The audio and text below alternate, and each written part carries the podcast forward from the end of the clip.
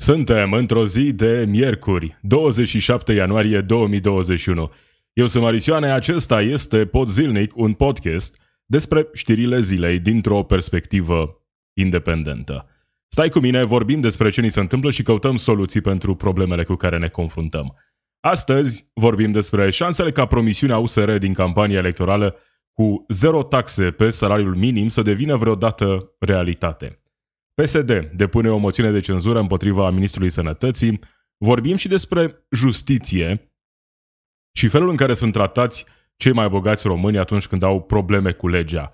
Diana Șoșoacă boicotează Antena 3 după conflictul cu Mihai Gâdea și se plânge că nu i-a fost respectat dreptul la liberă exprimare. Joe Biden și Vladimir Putin au avut o primă discuție telefonică. Vedem uh, puțin mai târziu despre ce au vorbit. Acestea sunt doar câteva dintre subiectele de astăzi. Podzilnic. News and commentary from a progressive perspective. Începem cu acest subiect despre care am tot vorbit, salariul minim pe economie în România. În timpul campaniei electorale, chiar și înaintea campaniei pentru alegerile parlamentare, USR Plus a susținut impozit zero pe salariul minim pentru toată lumea, indiferent de domeniul în care lucrează acea persoană care e plătită cu salariul minim pe economie. Aceasta a fost promisiunea. Ei bine, acum USR a intrat la guvernare. Președintele Senatului, Anca Dragu, a declarat că impozitul zero pe salariul minim ar putea deveni realitate cam în 2 ani după finalizarea unui studiu de impact și atunci când veniturile bugetare și creșterea economică permit lucrul acesta. Deci promisiunea se transformă acum într-un studiu de impact. Pentru că, știți, noi ne-am gândit că e o idee bună, dar acum trebuie să verificăm dacă într-adevăr e o idee bună introducerea acestei variante în care avem impozit zero pe salariul minim pe economie. Uh, Anca Dragu vorbește despre faptul că uh, această măsură ar putea fi una bună, dar că ar putea afecta uh, în mod serios bugetul de stat lucruri pe care toată lumea le știa încă de când a apărut pentru prima dată uh, publică, uh, în mod public această idee susținută de USR+. Ideea ca salariul minim să nu mai fie impozitat în niciun fel. O idee care, sigur, în esență poate fi o idee bună, dar nu venit așa ca o măsură pe care o aplicăm și gata, uităm de toate celelalte măsuri care ar trebui să vină la pachet cu această idee. Deci, sigur, putem să ajungem la o variantă în care avem, într-adevăr, impozit zero pe salariul minim în România. Se poate întâmpla lucrul acesta. Dar avem două opțiuni în acest context. Prima opțiune, eliminăm cu totul impozitul pe salariul minim și apoi căutăm să vedem de unde putem tăia ă, tot felul de ă, lucruri importante din bugetul de stat distrugem tot felul de servicii publice, uh, dăm afară oameni, asta e o variantă, da? Cealaltă variantă e cea care ar fi de preferat să fie varianta pe care se va merge în cazul în care se continuă cu această uh, idee și se va încerca implementarea ei, varianta în care, da, avem impozit zero la nivelul salariului minim, dar după ce trecem de acest nivel, introducem impozitarea progresivă. Aceasta este soluția reală pe care o putem aplica în România, astfel încât să ajungem ca acest, această promisiune din campania electorală să devină realitate. Să trăim într-o societate uh, justă, cu impozitare progresivă după nivelul salariului minim. Asta însemna, ar însemna că uh, oricât de bine ai câștiga, banii care sunt uh, în valoarea salariului minim pe economie nu sunt impozitați. Apoi tot ce depășește această valoare, în funcție de uh, uh, cu cât depășește această valoare salariul tău, uh, vei fi impozitat progresiv. Aceasta ar fi varianta serioasă care într-adevăr ar putea fi aplicată. Cealaltă variantă în care pur și simplu eliminăm impozitul pe salariul minim și vedem ce se întâmplă după aceea, sigur nu e o variantă care ar trebui uh, luată în serios. Iar uh, despre ce s-a vorbit acum, că știți, ne mai gândim vreo 2 ani, o să facem un studiu, iar după 2 ani s-ar putea să introducem impozit zero pe salariul minim doar în anumite domenii de activitate. Și atunci apare din nou discriminarea, nu? Pentru că dacă lucrezi în domeniile uh, prevăzute în această lege, sigur câștigi mult mai bine dintr-o dată. Dar ceilalți care nu lucrează în acele domenii rămân cu aceleași salarii mici și cu majorarea de 40 de lei pe care au primit-o la începutul acestui an. Acestea sunt lucrurile despre care ar trebui să vorbească USR Plus în perioada următoare. Știu că nu sunt singur la guvernare, asta e clar, dar în programul nu, pe care l-au uh, negociat împreună cu PNL, uh, au inclus multe obiective din programul lor de guvernare, printre care și aceasta. Dar acum, odată ajuns la putere, sigur, se găsesc tot felul de scuze, știți, trebuie să facem studii, să vedem, să aplicăm uh, doar în anumite mod, uh, domenii, pentru că, de fapt, ei știu că soluția ar fi impozitarea progresivă. Numai că nu vor să o aplice, pentru că asta contravine cumva ideologiei uh, lor și ideologiei liberalilor în general de a uh, avea nivelul de impozitare, de taxare uh, același pentru toată lumea, deși sigur nu e același că ni se spune că avem uh, taxe unice și un sistem echitabil, dar știm că nu e același. Munca e impozitată și taxată mult mai mult decât e impozitat capitalul în România. Iar lucrurile astea sunt uh, de domeniul evidenței, numai că se vorbește prea puțin despre acest subiect. Deci, care sunt șansele să ajungem la acea promisiune din campanie cu impozit zero pe salariul minim? sunt extrem, extrem de mici. Iar în varianta în care se introduce această măsură, fără măsuri complementare, va fi un dezastru pentru tot aparatul de stat, pentru servicii esențiale care nu vor mai uh, beneficia, sigur, de finanțare în perioada următoare. În același timp, Marcel Ciolacu anunță că PSD va depune o moțiune de cenzură împotriva ministrului sănătății Vlad Voiculescu, așa cum scrie G4 Media, președintele PSD afirmă că actualul guvern nu face nimic în privința situației epidemiologice cu care se confruntă România și că formațiunea sa este pregătită să depună o moțiune clară împotriva ministrului sănătății Vlad Voiculescu, care ar fi contestat recent datele oficiale privind incidența infectării cu virusul SARS-CoV-2 raportate de grupul de comunicare strategică în subordinea sa. Da, sigur, nu a fost un episod uh, fericit pentru Vlad Voiculescu, în momentul în care ne-a spus că el nu crede datele pe care uh, le prezintă uh, guvernul, uh, măsuri pe care el le-a semnat, uh, n-a fost cel mai fericit moment. Nu știu ce șanse are această moțiune, dar am văzut că sunt destui oameni nemulțumiți uh, și în interiorul coaliției de guvernare, pe bună dreptate sau nu, de prestația lui Vlad Voiculescu. Oricum, Vlad Voiculescu, indiferent uh, de părerea pe care o ai despre el, bună sau rea, e pus cu siguranță în umbră acum și nu are putere absolută la Ministerul Sănătății pentru că uh, îl avem pe domnul Gheorghiță, care coordonează campania de vaccinare. Uh, Gheorghiță care e susținut, din ce am văzut, puternic de premierul Câțu. Așadar, în contextul acesta, fiind nemulțumiți și în PNL, nu știu, poate că o astfel de moțiune ar avea succes. PSD încearcă să facă opoziție în această perioadă. În același timp, Ludovic Orban vorbește despre recal- recalcularea pensiilor, spunând că mulți își imaginează că recalcularea pensiilor înseamnă creșterea lor, iar el spune că nu, e vorba doar despre o recalculare astfel încât oameni care au contribuit uh, sume de bani egale pe perioade de timp egale să aibă pensii similare. Mm, acesta este motivul pentru care Ludovic Orban vine cu această declarație acum. Dar și la pensii, acolo unde s-a încercat impozitarea pensiilor speciale, iar a venit, apoi a venit Curtea Constituțională și a spus că nu, pentru că e discriminare să impozitezi uh, progresiv doar pensiile speciale. Și aici la pensii, soluția e aceeași. Impozitare progresivă și rezolvăm dintr-o dată o grămadă de probleme. Pentru că în acest moment pensia minimă este de 800 de lei, cred.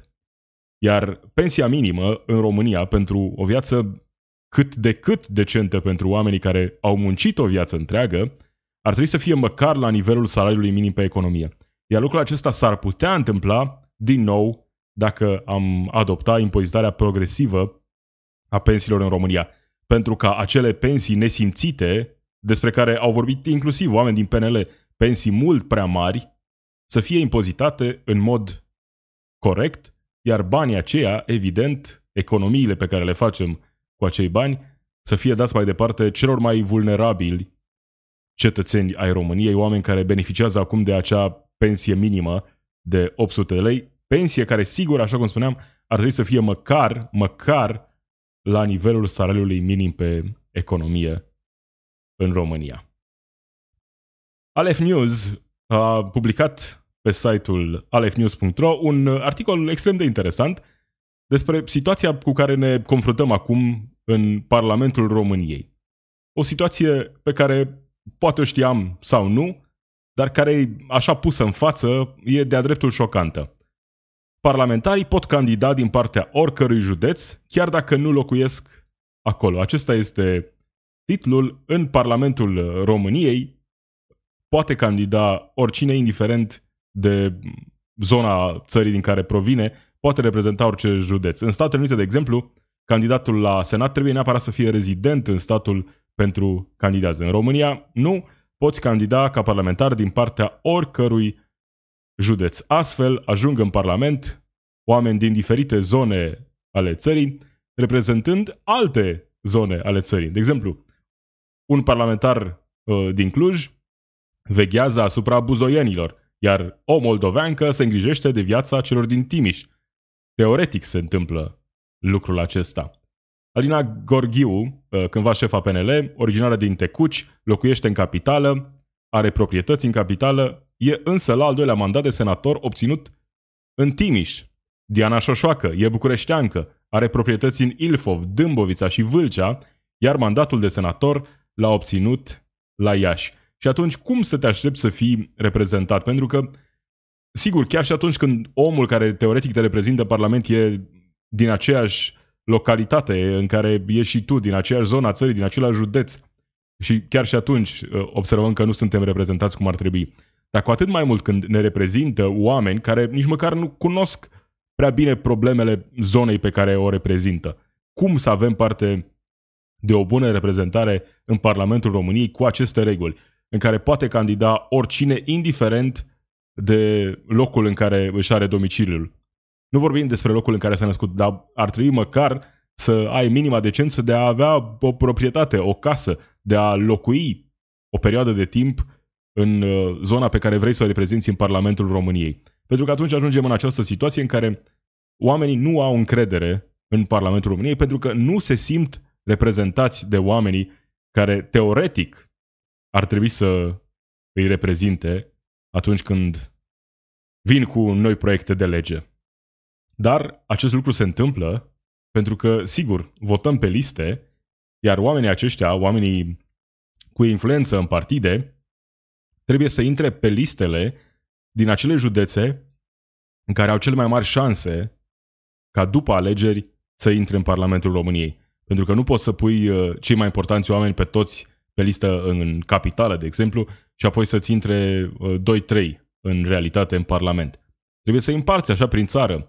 Trebuie să-i pui peste tot, astfel încât uh, toți acești oameni importanți cu influență să ajungă, de fapt, în Parlamentul României. Că nu reprezintă cu adevărat uh, zona uh, în care candidează, asta e altceva, dar tuturor le convine această situație. De asta e foarte greu să vii cu schimbări, cu uh, o altă inițiativă în acest domeniu, pentru că cei care stabilesc lucrurile acestea sunt tocmai oamenii care beneficiază de pe urma acestor reguli reguli care le permit efectiv să fie din alte zone ale țării și să reprezinte județe cu care n-au prea multe lucruri în comun sau nu cunosc prea multe lucruri despre județul respectiv. Iar lucrul ăsta e ușor de observat pentru că pentru a reprezenta pe cineva trebuie să, să știi care sunt problemele reale, să, să cunoști uh, problemele specifice ale zonei pe care teoretic o reprezinți în Parlamentul României. Dar atunci când ne confruntăm cu această situație, când sunt puși pe liste de partide oameni care sunt puternici în partid, dar nu au nicio legătură cu zona în care candidează, ajungem în această situație în care Parlamentul, parlamentarii nu reprezintă într-adevăr nevoile reale ale oamenilor. Hai să vorbim puțin și despre cum funcționează justiția în România. Cum sunt tratați oamenii în funcție de clasa socială din care fac parte.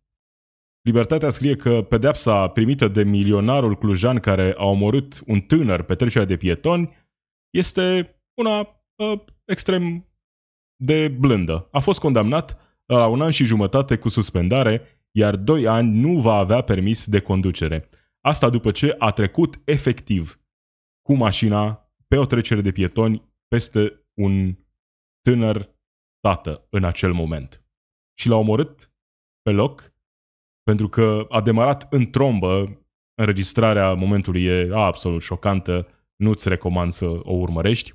A demarat efectiv în trombă, a făcut stânga pe trecerea de pietoni. Evident că nu era permis lucrul acesta și nu a observat că în acel moment, pe trecerea de pietoni, erau două persoane. Una dintre persoane a ajuns sub roțile mașinii sale. Iar în acest moment, omul acesta s-a ales cu această pedeapsă. Pedeapsă cu suspendare, un an și jumătate și doi ani în care uh, îl va plimba șoferul prin oraș sau prin țară.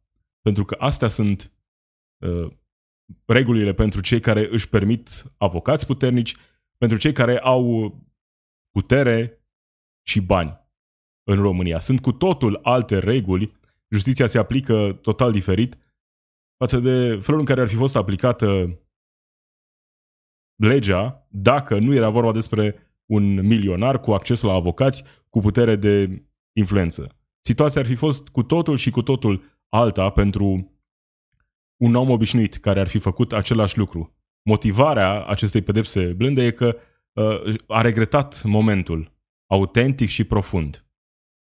Și uite așa s-a rezolvat problema, nu? Tot despre justiție. Victor Micula, fiul lui Viorel Micula, unul dintre proprietarii Imperiului Economic în domeniul băuturilor răcoritoare și al turismului, a fost lăsat în libertate de judecătorii bihoreni. Acesta e trimis în judecată pentru că a accesat ilegal baze de date ale Ministrului de Interne și pentru că uh, s-a dat drept polițist.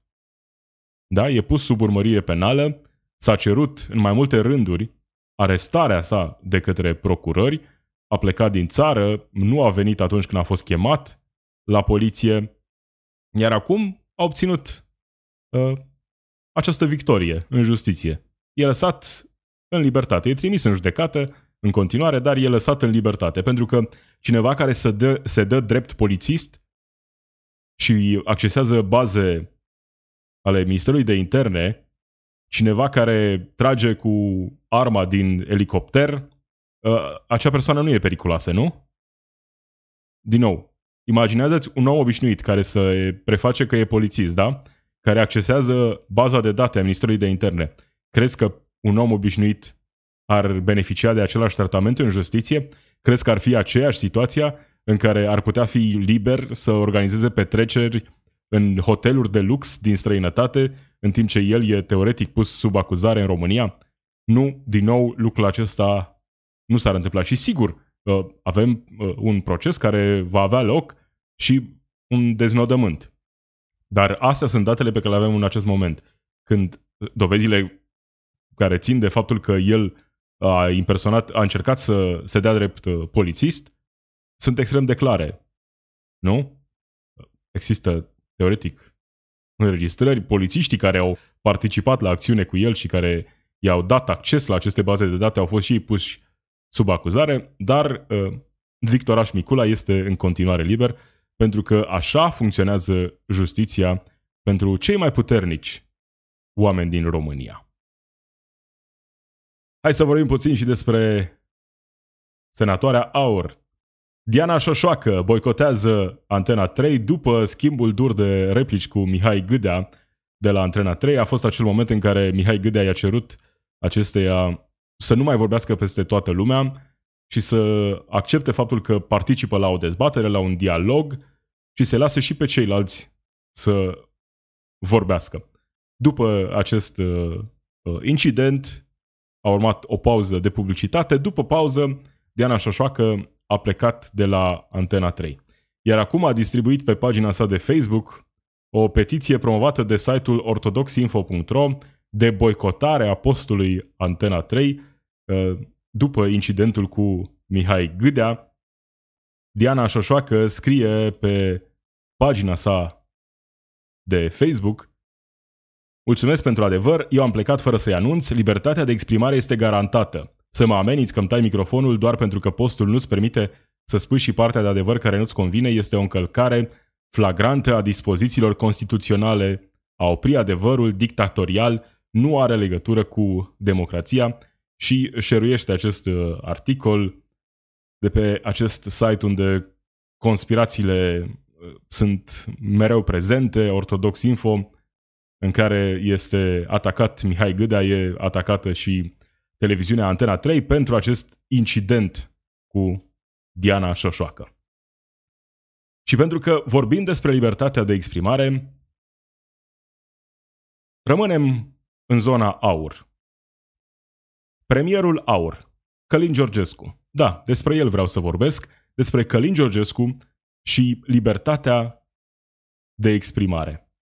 Din momentul în care Călin Georgescu a fost propus de aur pentru funcția de premier al României, a câștigat și mai multă notor- notorietate. În acest timp, l-am văzut mai mereu susținând dreptul oamenilor la mai multă libertate, la libertate de exprimare. YouTube i-a șters acestuia mai multe clipuri în care fie a promovat informații pe care YouTube le-a considerat a fi false, fie a promovat, uh, fie a încălcat pur și simplu regulile după care funcționează YouTube. Un clip pe care l-a șters recent e cel în care înota în acel lac aproape înghețat, uh, clip în care ne spunea că imunitatea ține de suveranitate și de credință și că nu se poate fabrica în laborator. Ei bine, clipul acela a dispărut. Acesta este mesajul cu care ești întâmpinat atunci când vrei să vezi acel clip în care Călin Georgescu îl imită așa ușor pe Vladimir Putin înotând într-un lac înghețat.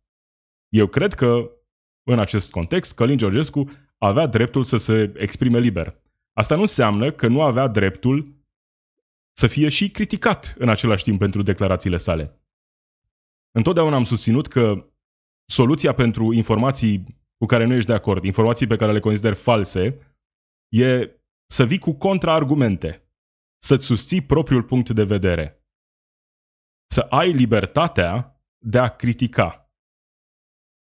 Din acest motiv, da, ă, clipul acela, din punctul meu de vedere, trebuia să rămână pe YouTube cu posibilitatea altor voci să critique clipul respectiv.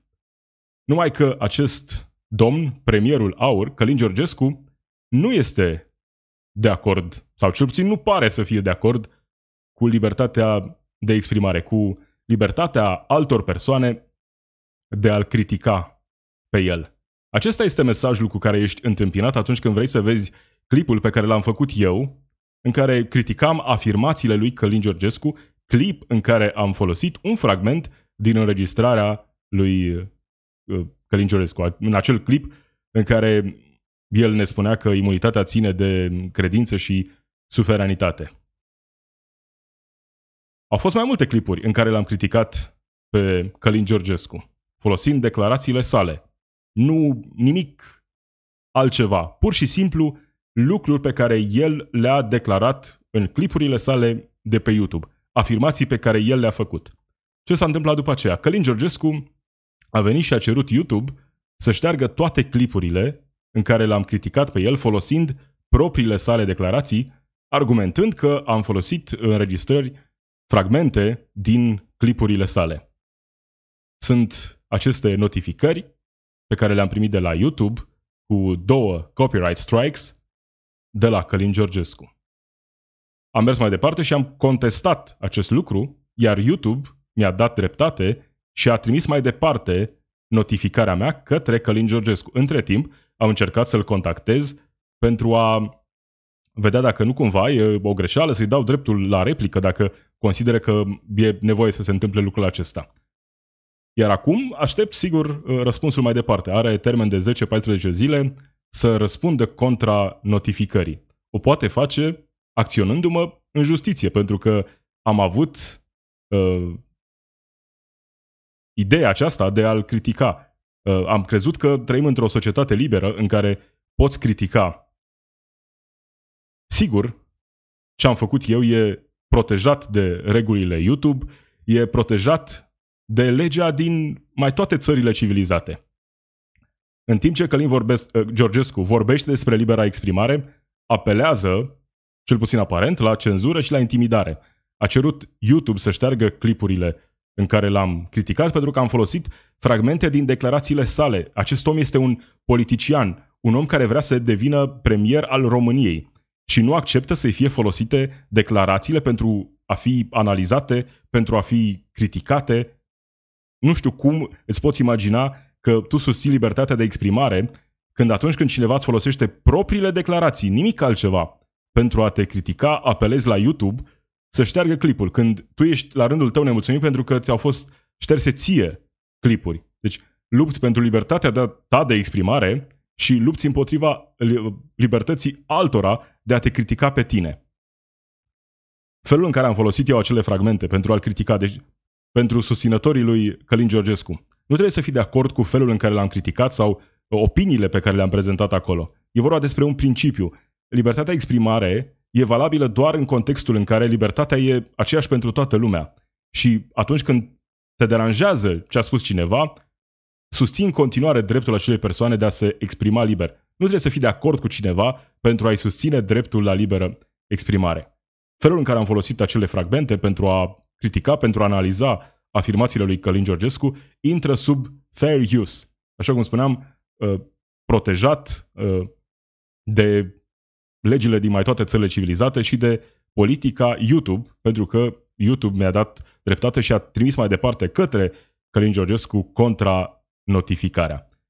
Imaginează-ți că emisiuni ca Cronica Cârcotașilor în România nu ar putea exista dacă nu ar exista acest principiu de fair use, în care poți să difuzezi înregistrări de la altă televiziune, de oriunde, în contextul în care e în interes de știri sau pentru analiză, pentru critică, motive care pot fi explicate ușor prin fair use. Emisiuni ca The Daily Show în America sigur n-ar putea exista dacă The Daily Show ar trebui să primească aprobare de la Fox News, de la CNN, atunci când face mișto de realizatorii postului. Sigur n-ar putea exista. Libertatea de exprimare există doar atunci când Chiar și cei care te critică sau au alte opinii au dreptul să facă asta. Cum am spus, l-am contactat, l-am uh, contactat prin e-mail pe Călin Georgescu, prin e-mailul pe care uh, l-a pus la dispoziție atunci când a trimis această notificare, pentru a-l invita în emisiune. Am primit un răspuns automat în care a fost informat că adresa de e-mail e dezactivată și că nu primește mesajele. Deci, încă o dată, acest om vrea să fie premier și este un politician care nu acceptă să fie criticat. Imaginează-ți că ajungem în campania electorală, iar el își publică toate declarațiile pe pagina sa de YouTube. Și apoi oricine folosește fragmente din acele declarații pentru a-l critica, se alege cu un copyright strike și cu ștergerea clipului de către YouTube. Pentru că asta s-a întâmplat acum. Obiectiv vorbind, Călin Georgescu este deja într-o campanie electorală, o campanie de promovare în care își promovează proiectul său de țară și e dreptul lui să facă lucrul acesta. Așa cum e dreptul celor care au alte opinii să-l critique pe el sau pe oricine altcineva. Nu trebuie să fii de acord cu acele critici, dar dacă susții că tu crezi în libertatea de exprimare, trebuie să susții dreptul oamenilor de a se exprima liber. Hai să accept și varianta că ar fi vorba despre o greșeală și că nu Călin Georgescu a luat această decizie și că cineva care se ocupă de pagina lui a șters aceste clipuri fără acordul lui.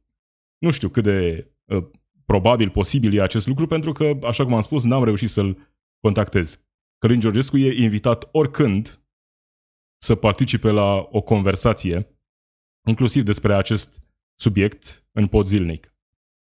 Dar nu poți să vorbești peste tot despre libertatea de exprimare, despre libertate în general și apoi să vii să cenzurezi, să intimidezi și să ștergi clipurile celor care te critică. E absolut clar că nu am copiat clipurile lui pentru a le posta pe propriul meu canal. Acolo, sigur, exista justificarea ca acele clipuri să fie șterse. Era clar că am folosit fragmente de uneori câteva zeci de secunde, uneori de un minut, clipuri din uh, înregistrările sale, declarațiile sale, pentru a le analiza, pentru a le critica. Pentru că asta înseamnă libertatea de exprimare și, sigur, principiul fair use susținut de YouTube și de legile din toate țările civilizate. Asta este problema libertății de exprimare, pentru că vedem o grămadă de oameni care susțin această idee în principiu, pentru că vor ei să aibă dreptul de liberă exprimare. Dar când vine vorba despre dreptul celor care îi critică sau celor care au alte opinii, știi, acolo dreptul la liberă exprimare nu se mai aplică și atunci mergem cu această strategie de intimidare, de cenzură și da, sigur, poate să meargă mai departe și să meargă în justiție, nu? Pentru că cineva a avut curajul să-l critique pe el pe YouTube. Încă o dată, hai să uh, merg și pe varianta aceasta, că nu e, n-a fost ideea lui să șteargă clipurile, deși mă îndoiesc. Dar pentru toți susținătorii lui Călin Georgescu, nu trebuie să fii de acord cu felul în care am ales să critic, să analizez declarațiile lui. Dar cred că într-o societate liberă, dreptul acesta la liberă exprimare trebuie să fie aplicat peste tot. Nu poți pe de o parte să te plângi că Facebook și YouTube îți cenzurează ție clipurile și apoi să mergi și să faci același lucru cu cei care te critică pe tine. Pentru că asta a făcut Călin Georgescu. Atunci când ceri YouTube să șteargă un clip, ai opțiunea de a lăsa o perioadă de timp să treacă și să nu trimiți și un copyright strike împotriva canalului care consider tu că îți folosește conținutul. Nu, el a mers direct pe varianta de copyright strike, pentru că, sigur, în felul acesta pui în pericol uh, canalul în sine la trei astfel de copyright strikes, canalul poate fi șters de către YouTube. Sigur, am mers mai departe, am făcut contranotificare, iar YouTube mi-a dat dreptate și a transmis contranotificarea mai departe. Acum, opțiunea lui este, sigur, să meargă mai departe în justiție dacă consideră că libertatea de exprimare poate fi pusă cumva sub semnul întrebării. Da, acesta a fost Călin Georgescu. Hai să vorbim puțin despre Joe Biden. Noul președinte al Statelor Unite a avut o primă conversație telefonică cu Vladimir Putin marți prin telefon, potrivit uh, unei surse, Joe Biden a exprimat preocupări în discuția cu Putin privind arestarea liderului opoziției ruse, Alexei Navalny, dar și privind presupusa implicare a Rusiei în atacuri cibernetice și în oferirea de recompense pentru atacuri asupra militarilor americani din Afganistan. Nu sunt prea multe detalii despre această conversație. Concluzia ar fi că Biden susține în continuare cooperarea între Statele Unite și Rusia în interesul, interesul reciproc al celor două țări. Sigur, relația lui Joe Biden cu Vladimir Putin va fi puțin diferită față de relația pe care a avut-o Donald Trump cu Vladimir Putin, când uh, îl tot lăuda pe Putin, că e un mare lider, spunea că îl crede pe el atunci când spune că nu s-a implicat în alegerile din Statele Unite și nu crede varianta uh, propriilor agenții de informații. Acesta a fost pod zilnic. Marisioane sunt eu, zi bună!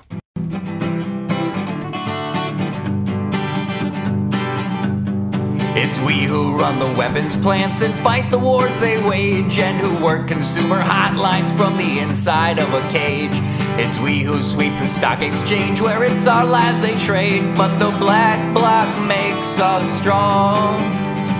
Solidarity forever, solidarity forever, solidarity forever, for the black block makes us strong.